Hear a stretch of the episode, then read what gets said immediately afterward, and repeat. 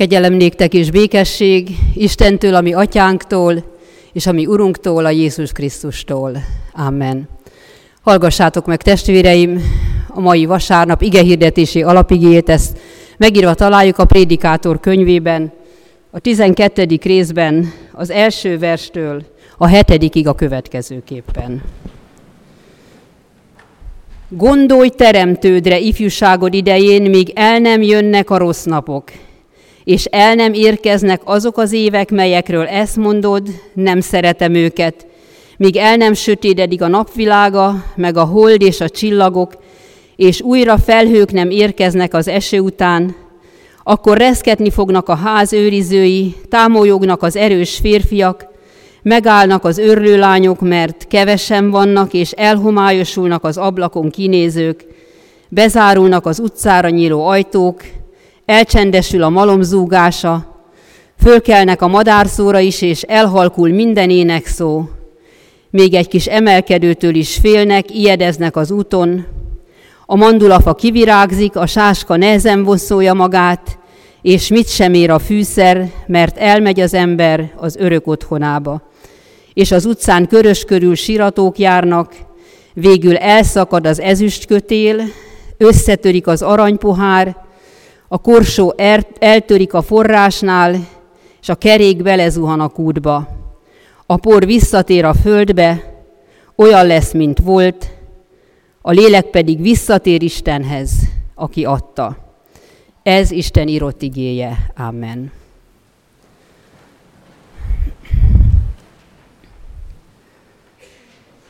Keresztény gyülekezet, szeretett testvéreim a Jézus Krisztusban. Fölteszem most azt a költői kérdést, hogy milyen gondolatok kavarognak bennetek. Azért költői, mert hála Istennek nagyon sokan vagyunk, és nem nagyon lehetne egyen-egyenként végigmondani, hogy mi van bennünk. Én elmondom, bennem, mint mindig, egyfajta izgalom van, hogy mindazt, amit a héten erről az igéről összegyűjtögettem, azokat a gondolatokat, amiket leírtam, végigrágtam, amik reménység szerint felülről a Szentlélektől jöttek, azokat most el tudjam mondani. Persze próbálok ide fókuszálni, de nekem is sok minden más forog az agyamban. Lehet, hogy valakinek, aki ide érkezett, most az dolgozik az agyába, hogy de jó, hogy végre találtam egy parkolót ebbe a városba, olyan nehéz parkolni. Másnak talán az, bár hál' Istennek sokan vagyunk, hogy milyen kár, hogy ez a családtagon nem jött el. Mások talán annak örülnek, hogy a konfirmációs bemutatásra, a konfirmandus gyermekem, unokám bemutatására milyen jó, hogy eljöttek az unokatestvérek, a nagymama, más családtagok is, és kicsit büszkén ülünk itt. Valaki talán az elkészítendő ebédre gondol, hogyha megérkezik a család, mit kell még hozzátenni, mit kell még csinálni. Lehet, hogy van, aki már a délutáni programján gondolkodik, esetleg más, már a holnapi feladatokon gyötri az agyát. És sorolhatnánk tovább. Ha most ide kivetítenénk a gondolatainkat, akkor egy nagyon kaotikus és színes kép jelenne meg, de jó, hogy a gondolataink bennünk maradnak. És mi emberek azért úgy büszkék is vagyunk arra, hogy a mi agyunk úgy van behuzalozva, hogy rengeteg minden tud benne futni, forogni, ettől leszünk fontosak. Mondhatnánk azt, hogy mi nem vagyunk együgyűek. Mi nők, meg mióta a pszichológia kimondta, hogy a nők tényleg képesek egyszerre több dologgal foglalkozni, erre nagyon büszkék vagyunk. Egyik kezünkben a kisgyermek, másik kezünkben a fakanál. Ha lenne egy harmadik kezünk, abba a telefont fognánk és intézkednénk, vagy már a holnapi dolgainkat intéznénk. Sok mindenen jár, forog az eszünk.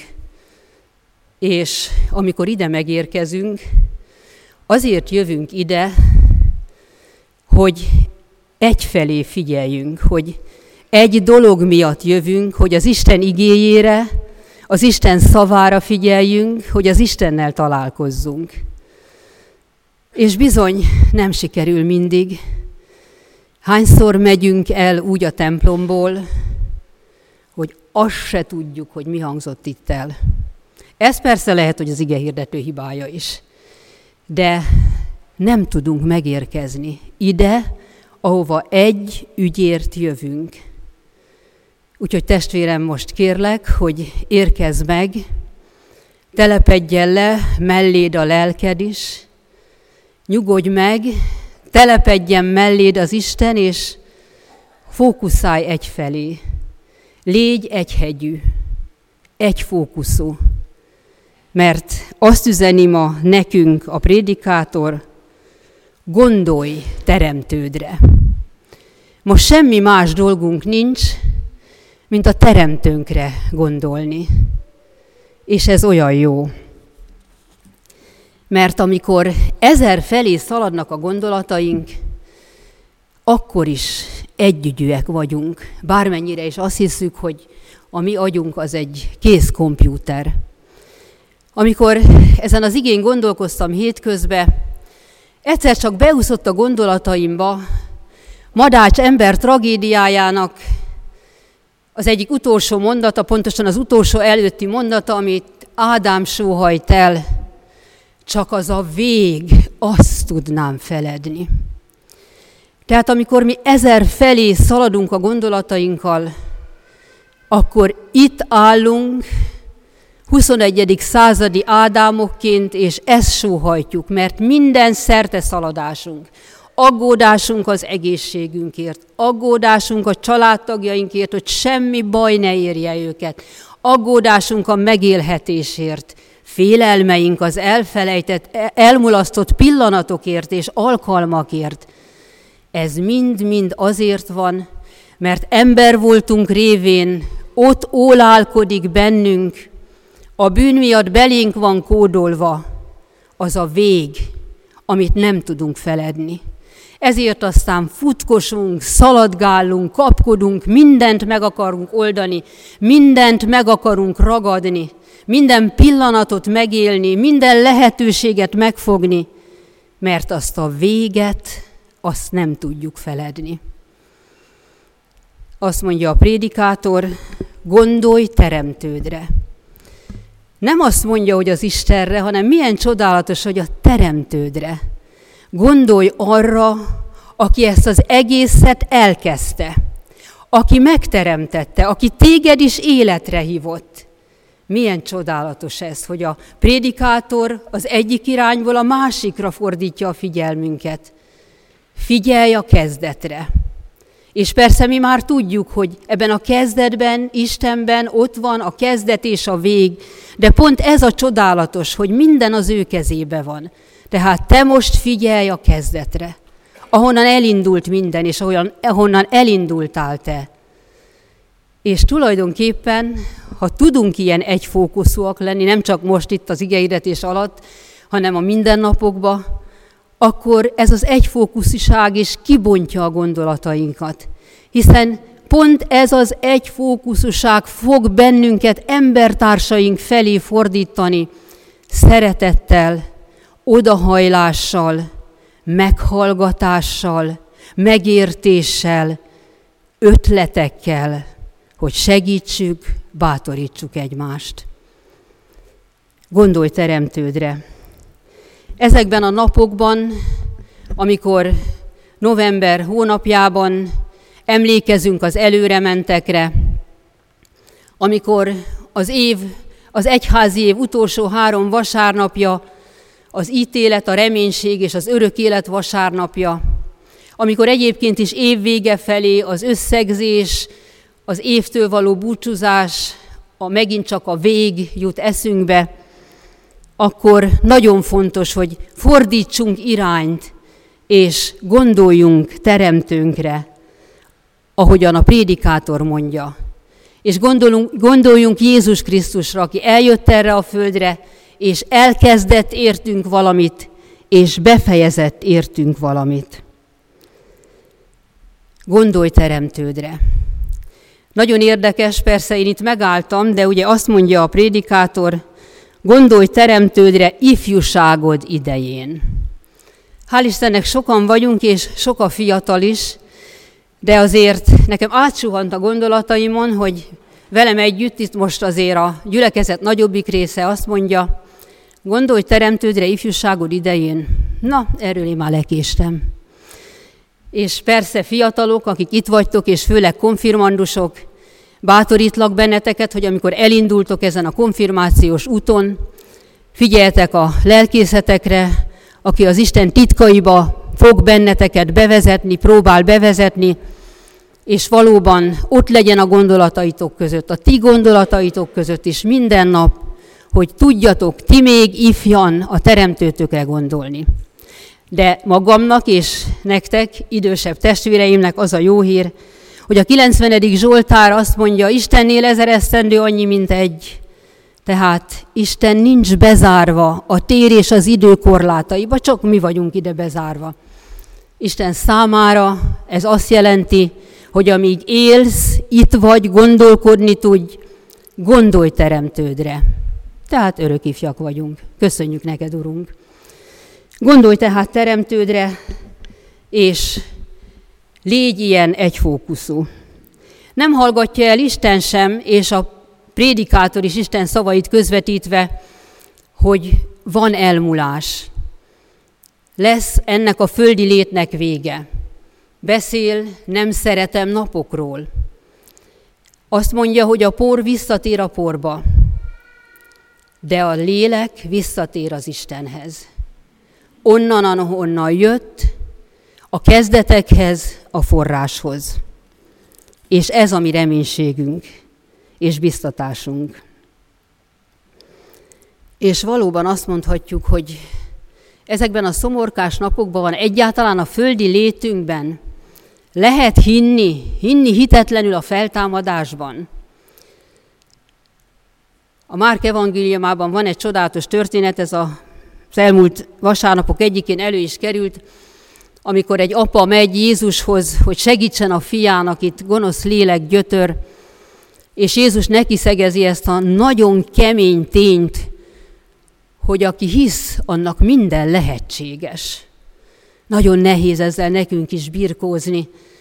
És ez az apa szinte kitépi magából ezt a végességet. Nem akarja a végességet, és azt mondja, leborulva Jézus előtt, hiszek, Uram, légy segítségül hitetlenségemen. És nagyon érdekes az a történet, hogy ott benne is van, hogy a körülöállók, amikor Jézus kiűzte a, a, a gonosz lelket a fiúból, akkor azt hitték sokan, hogy vége van. Megint a vége. Vége, vége, vége, mindennek vége. És Jézus azt mondja, aki hisz, annak minden lehetséges. És ez az ember belekapaszkodik ebbe, és eltolja magától, tépi magából ezt a vékességet. És egy másik történet is eszembe jutott, amikor Jézust Lázár sírjához, illetve megérkezik Jézus Betániába, és közlik vele, hogy Lázár meghalt.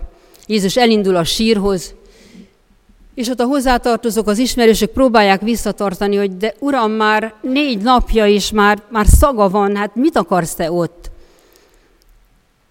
Már lezártuk a sírt, már lezártuk a reményt, már vége, már nincs tovább, mondják Jézusnak. De Jézus megy, teljesen érthetetlenül megy. Aztán sírni kezd. És akkor megint csak mondhatnák, bár ez nincs leírva a Bibliába, hogy most ezért jöttünk ide, hogy sírassa az elhunytat. Mi már megsirattuk. Most ez mire való? De testvéreim, ezek a könnyek nemzedékeken át vigasztalták a szenvedőket, a sírókat, mert azt az üzenetet küldi nekünk, hogy Isten élő és érző Isten, aki velünk van, és látja, tudja szenvedéseinket, számolja könnyeinket, és velünk sír. És akkor Jézus megáll a sírnál, a kövön innen, és akik a kövön innen vele állnak, azt mondják, vége, nincs tovább, nincs reménység. Itt megállunk, megértettük, meghalt, befejezte. Mert mi a kövön innen mindent meg akarunk érteni. Érteni és felfogni. Jézus túlnéz és túlmutat a kövön túl, és megmutatja, hogy Lázár sírkövén és az ő saját sírkövén innen és túl mi van.